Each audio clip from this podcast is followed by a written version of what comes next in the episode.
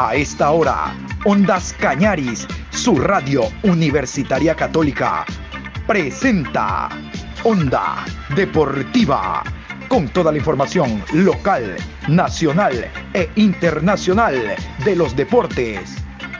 Comenzamos.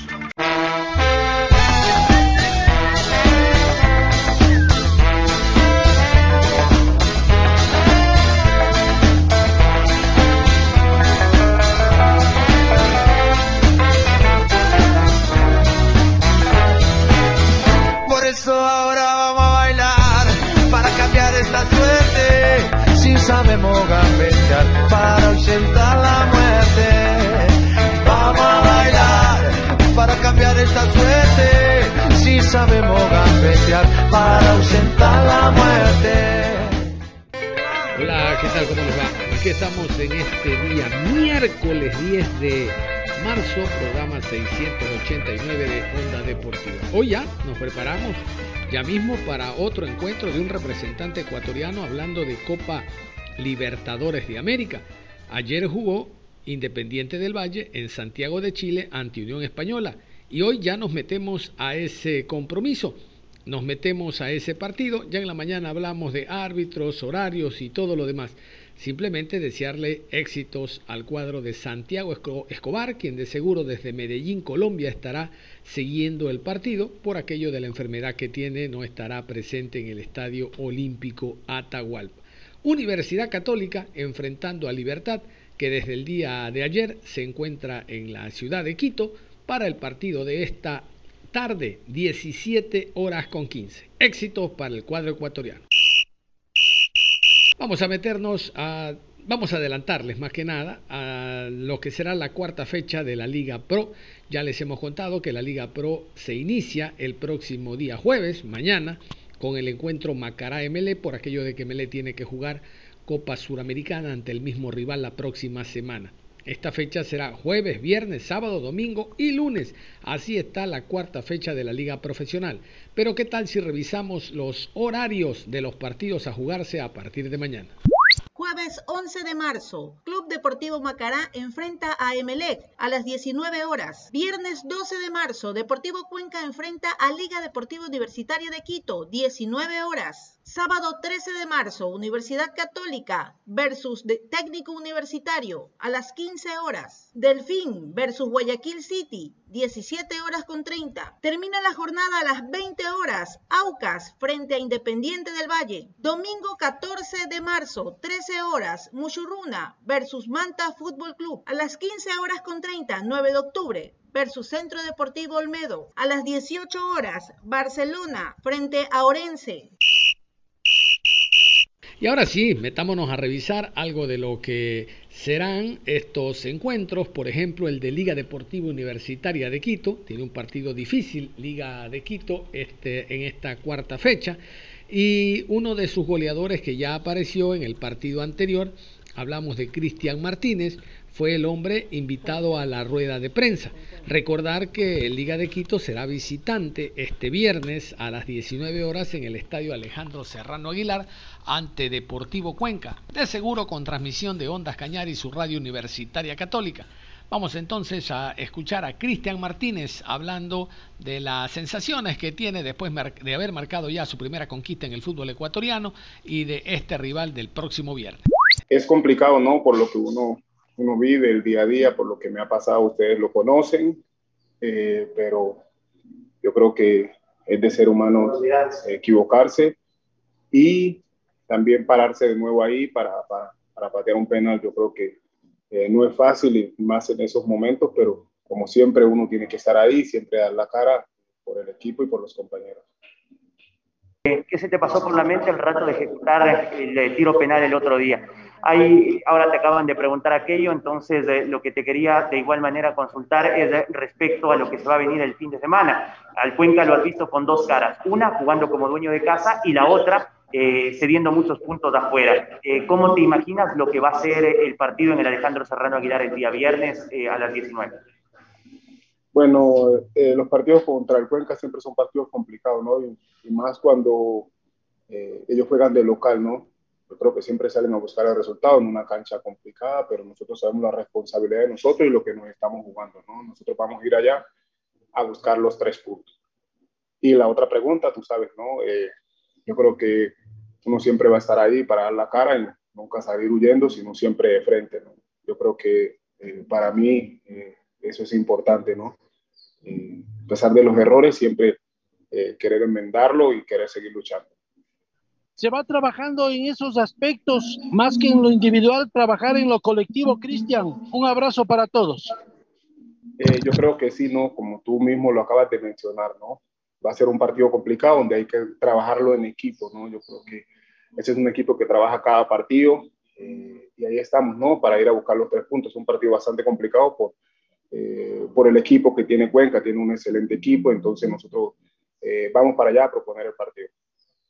¿Cómo te has sentido? Yo sé que esto ya viene de un tiempo, pero ¿cómo te has sentido en este juego eh, algo más elaborado que tiene Liga con respecto a la anterior idea de Repeto, que era un poquitito más directa, no que la una sea mejor que la otra, sino quizás la labor del 9 puede ser distinta. En tu caso te hemos visto incluso sumándote a la construcción de las jugadas y no solo en la finalización.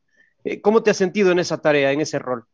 No, la verdad que me he sentido muy bien. Aparte, ustedes saben que ya conozco al profe mucho tiempo, ¿no? Y uno tiene que eh, estar preparado para cuando te toque hacerlo de una forma diferente, pero yo lo que pienso es que siempre trabajamos en equipo eh, para conseguir el objetivo, que siempre son los tres puntos. Vamos a repasar el último partido de la Liga Pro de la tercera fecha, que fue el lunes en horas de la noche, entre Técnico Universitario y 9 de octubre. Empate a cero, el primer punto que hicieron ambos equipos. Realmente que fue muy poco lo que presentaron en el terreno de juego, porque lo hecho por el rodillo rojo en el primer tiempo no alcanzó, no bastó para anotar. En el segundo algo intentó con mayor fuerza que en el primer tiempo, con menor fuerza que lo hecho en el primer tiempo, pero el 9 de octubre demostró una fuerte eh, solidez defensiva y un estado físico ideal. Si no recuerdan ustedes, al minuto 90 y, y agregado, el jugador Oña por poco anota. Difícilmente un equipo de Costa en el minuto 90 tiene todavía la posibilidad de visitar a cancha rival y eso es muy importante. Vamos a comenzar por José Gregorio Hernández, Cheche Hernández, el director técnico colombiano. El Cheche dice que el 9 de octubre fue un equipo mañoso. Ojalá no le llamen de Liga Pro o alguien del 9 de octubre reclame por aquello de mañoso. Las personas que andan derecho no hacen mañas. ¿no? Entonces veremos si no son tan quisquillosos los de Aso Guayas o del equipo de 9 de octubre y piden un alcance de sus declaraciones. Cheche Hernández hablando de lo mal que está su equipo, pero estamos seguros de que van a salir los goles más adelante. Con presencia de Ondas Cañaris, aquí está José Hernández.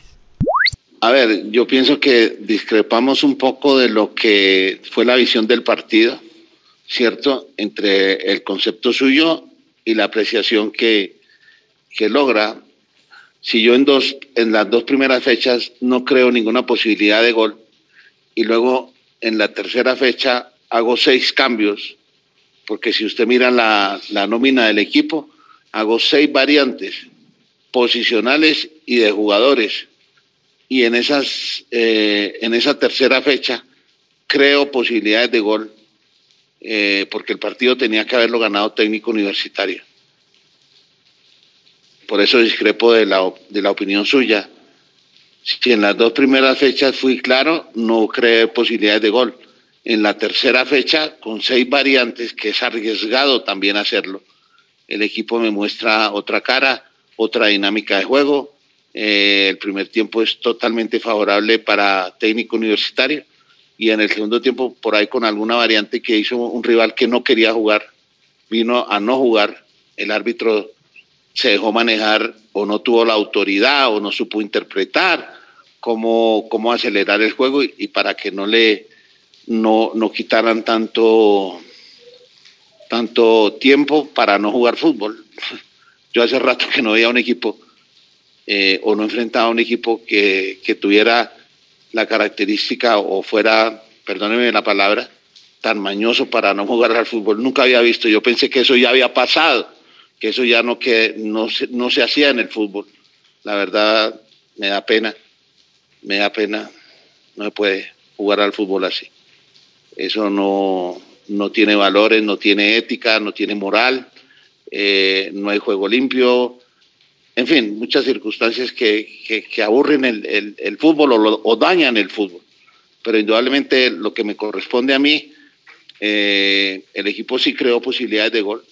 Eh, tiene que jugar junto porque era la primera vez que jugaba junto. Eso también tiene un riesgo. Y lo de Palacios sí en algunas jugadas se mostró tal como, como usted lo dice. Es eh, un elemento que, que vino precedido de, de, una posición central en la cual lo ubicamos hoy.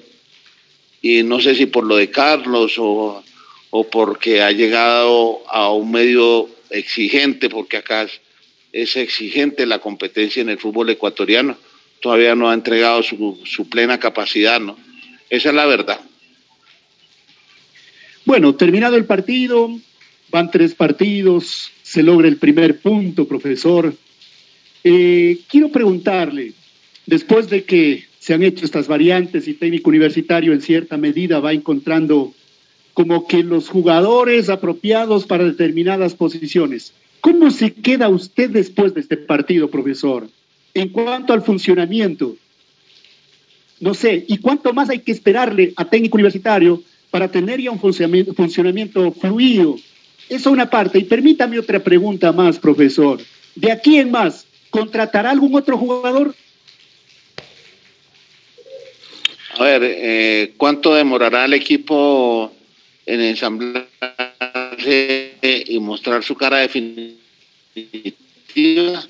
En la medida que juegues que, que juega, con la inclusión de Palacios en zona central, eh, un lateral que, no estaba jugando de lateral como es eh, Pata, eh, un volante 8 que lo ubicamos en la posición de 5, volante tapón, que es Jiménez, el ingreso de Risotto, la posición de Luca, lo que es la, la primera competencia de Congo. Entonces, son seis cambios. ¿Cuándo eh, mostrará su cara definitiva técnico universitario? Cuando este grupo compita continuamente. En la medida que vaya a competir, va a mejorar y se va a engranar definitivamente. Era una apuesta arriesgada lo de hoy, hacer esos seis cambios, pero pienso que no fue nada, no fue nada negativo para mi visión de lo que, de lo que puede ser un, partido que por primera vez juegan los jugadores conjuntamente. Y lo de contrataciones, ya lo he dicho claramente, eh, le dije al presidente, al señor Jara, don Alberto, que no íbamos a hacer ninguna contratación hasta mitad de año. ¿Por qué? Porque no podemos entrar en un afán por traer un jugador u otro y que no acertemos. Lo básico y lo primordial de técnico universitario será acertar en las contrataciones que se traigan. Ya hemos sufrido. El año pasado estuvimos con, con Sinisterra, con Lujano, eh, y bueno, eh, este año hay que acertar.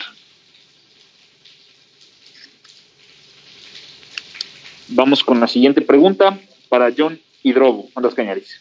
Hola, gracias, muy amable. Hola, profesor, ¿cómo le va? Yo tengo la idea de que hizo usted un gran primer tiempo técnico, hizo un gran primer tiempo con opciones de gol. En el segundo hubo opciones menos proporcionalmente hablando que la primera, pero el déficit en cuanto a anotar está. En tres goles, en tres partidos no se ha marcado. El déficit está ahí. Y le iba a hacer la pregunta, profe, le iba a hacer la pregunta si, si, iba a contratar o no, pero ya mi colega se adelantó. Pero yo le quiero hacer un agregado, no lo quiero comprometer, profe, usted es libre de contestar o no, aunque usted es un hombre que a estas alturas de su carrera no se va a poner con niñedades. Eh, no contrata, dice, por temor a equivocarse o porque el día de mañana la dirigencia se lo eche. Yo entrevisté a Carlos Ibarwen, John Hidrobo, yo lo entrevisté y me dijo que el señor Beto lo echó sin ninguna razón. Entonces no se contrata por temor a equivocar o porque mañana le echen otro jugador, profe. Y reitero, su equipo sí crea jugadas, sí crea opciones, pero en cualquier momento llegará. Eh, yo pienso exactamente igual. Esto tampoco es de desesperarse uno. Entiendo a la hinchada perfectamente. Eh, tres partidos, eh, de nueve puntos, un punto. eh, pero hoy soy arriesgado, hago, como lo dije anteriormente, seis modificaciones y el equipo me muestra una cara totalmente diferente, un primer tiempo muy favorable ante un rival que, que, no quería jugar al fútbol, pero bueno, ¿por qué no contrato? No es ni por miedo a equivocarse, porque si tuviera miedo no, no puedo ni vivir. Hoy prácticamente, hoy eh, estaba leyendo un libro eh, y decía eso, si en la vida tienes temor o miedo para actuar o tomar una decisión, es mejor que no, no la tomes. Las decisiones y, y las circunstancias en la vida hay que desarrollarlas por pasión. Yo tengo la pasión por el fútbol y cuando veamos que hay un jugador con esa característica para venir a técnico, seguramente lo vamos a solicitar.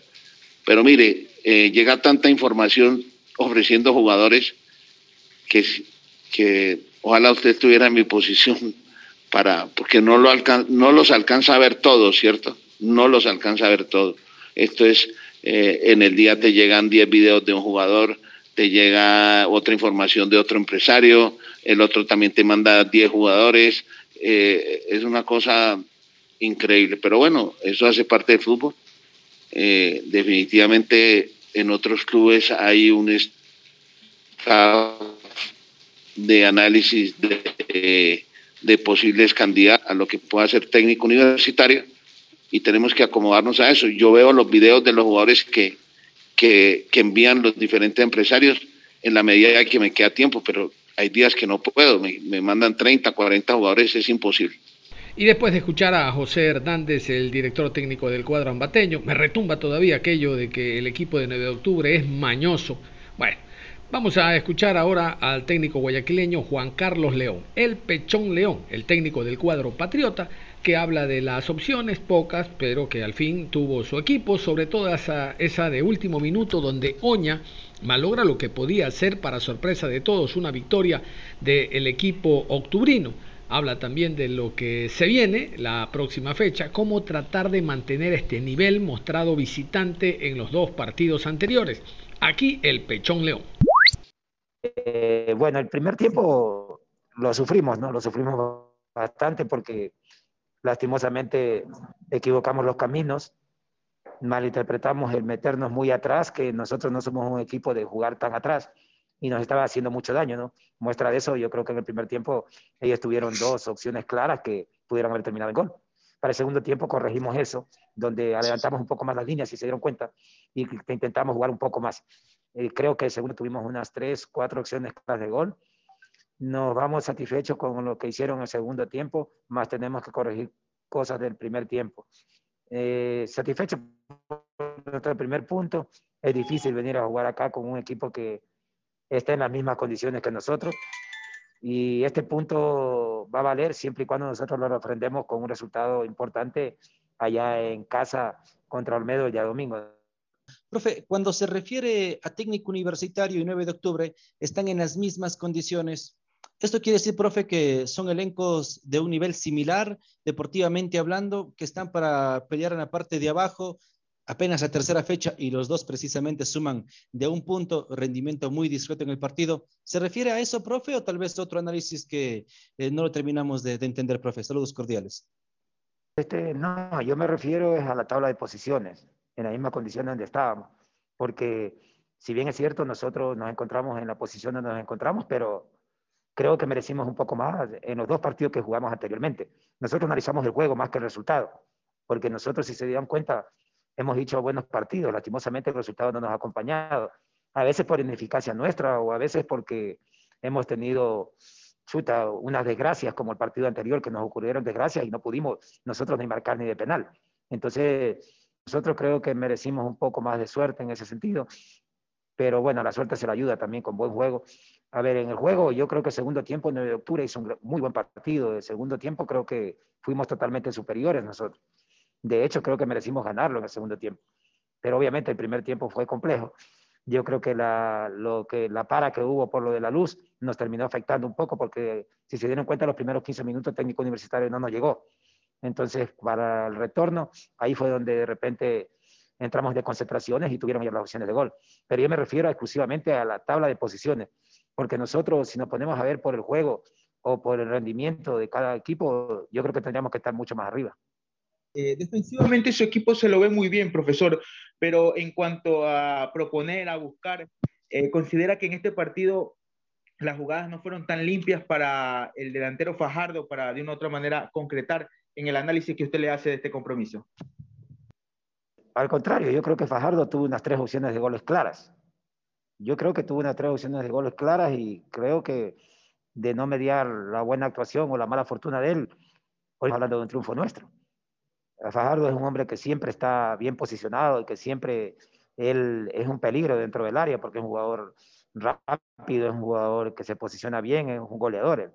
Y cuando, cuando la entrada de Mejía nos ayudó mucho porque ellos se juntaron mucho y se asociaron y eso nos dio mucho más poder ofensivo. Obviamente que nosotros venimos a hacer nuestro partido acá, sabíamos que el primer tiempo iba a ser difícil y sabíamos que el segundo tiempo nosotros podíamos tener esta chance. Creo que de todas maneras el resultado, por lo hecho en el primer tiempo y por lo hecho nosotros en el segundo, creo que termina siendo justo, pero yo creo que si analizamos de los dos tiempos, creo que nosotros tuvimos las opciones más claras en el segundo tiempo o más opciones de gol. Con posterioridad a todo, habló el señor Alberto Jara, directivo importante del técnico universitario, y se refirió a algunos temas realmente trascendentales. El técnico universitario tiene un solo punto, todavía no marca, hay un déficit en cuanto a anotar goles, la hinchada está molesta, hay jugadores como Bando, el lateral derecho, que no terminan de encajar, el mismo Jiménez. En general, la funcionabilidad del equipo no es la misma del año anterior y no me vengan a decir que es porque el técnico ha jugado uno o dos amistosos, hablo de partidos de pretemporada, porque el rival que tenían al frente es 9 de octubre, este ha jugado cuatro y, anda por el mismo nivel. El tema es que faltan los partidos, falta acople, falta nivel individual y colectivo de los futbolistas. Bueno, de todos estos temas habla el señor Alberto Jara. Nosotros vamos a tener una reunión con el profe Cheche ya en unos, en unos minutos, está en el complejo, en los entrenamientos, por eso quería dialogar con ustedes otro día para ya tener en claro lo, lo que hemos eh, hablado con el profe Cheche, así que eh, esperaría yo eh, este tiempo para poder hablar y poder definir lo que se vaya a tratar de aquí a futuro con el profe. ¿no?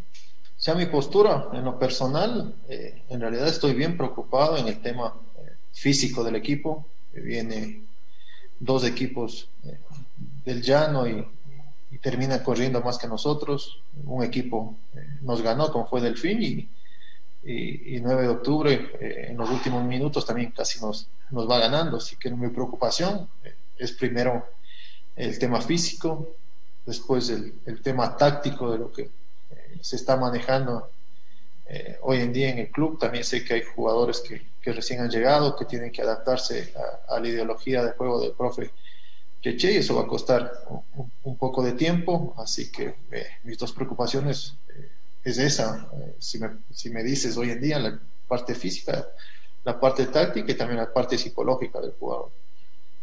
No estoy responsabilizando a nadie, creo que es, esto es un equipo, esto es un conjunto, todos tenemos alguna responsabilidad, eh, más o menos, pero eh, aquí hay que hacer una mea culpa, una autocrítica a todos, no solo el cuerpo técnico, sino también eh, que está conformado un equipo por, por, dirigentes, jugadores, cuerpo técnico, hinchada, así que eh, lo que tenemos que que salir adelante somos, somos todos, no solo responsabilidad, responsabilizar, responsabilizar a, a, una sola persona o a, dos o tres personas. Aquí tenemos que responder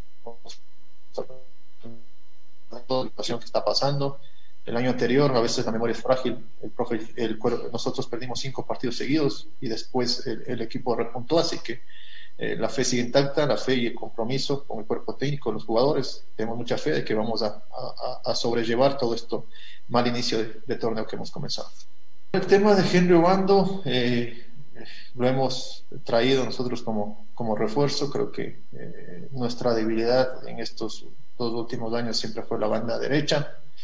Eh, pensábamos y creíamos que, que trayéndole a Henry íbamos a, solventar la banda derecha, pero lastimosamente el muchacho eh, no ha rendido. Eh, incluso la última vez que vi la convocatoria no lo convocó el profe el profe, así que tendremos que, analizar bien, hay que también eh, ver el tema ah, de llegar a un acuerdo con el jugador, si se puede dar o no. A la, larga la gente está muy sensible en estos momentos y, bueno, primero el diálogo con el profe, después de ese diálogo tomar, sacar conclusiones y, y definir lo que vaya a pasar acá a futuro. El tema de Orlin Quinteros, yo hablé la semana anterior, estaba pasando problemas personales eh, y bueno, eh, él también ya eh, se, habló conmigo y dijo que, que iba a aportar todo, todo de sí, de él, de parte de él.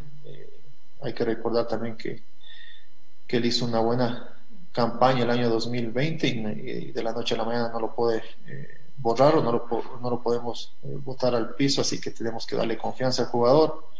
Igual el cuerpo técnico tiene le ha dado la confianza porque los dos partidos jugó titular y está la variante, así que la, de confianza del cuerpo técnico no creo que hay. Tenemos que preguntarle o tendría que preguntarle ustedes al jugador qué está pasando con él, porque a la larga eh, tiene la confianza del cuerpo técnico, la confianza de la comisión, del, de nosotros los dirigentes, igual de sus jugadores, porque sus jugadores siempre eh, han pedido y han querido que Orly se quede aquí en el equipo.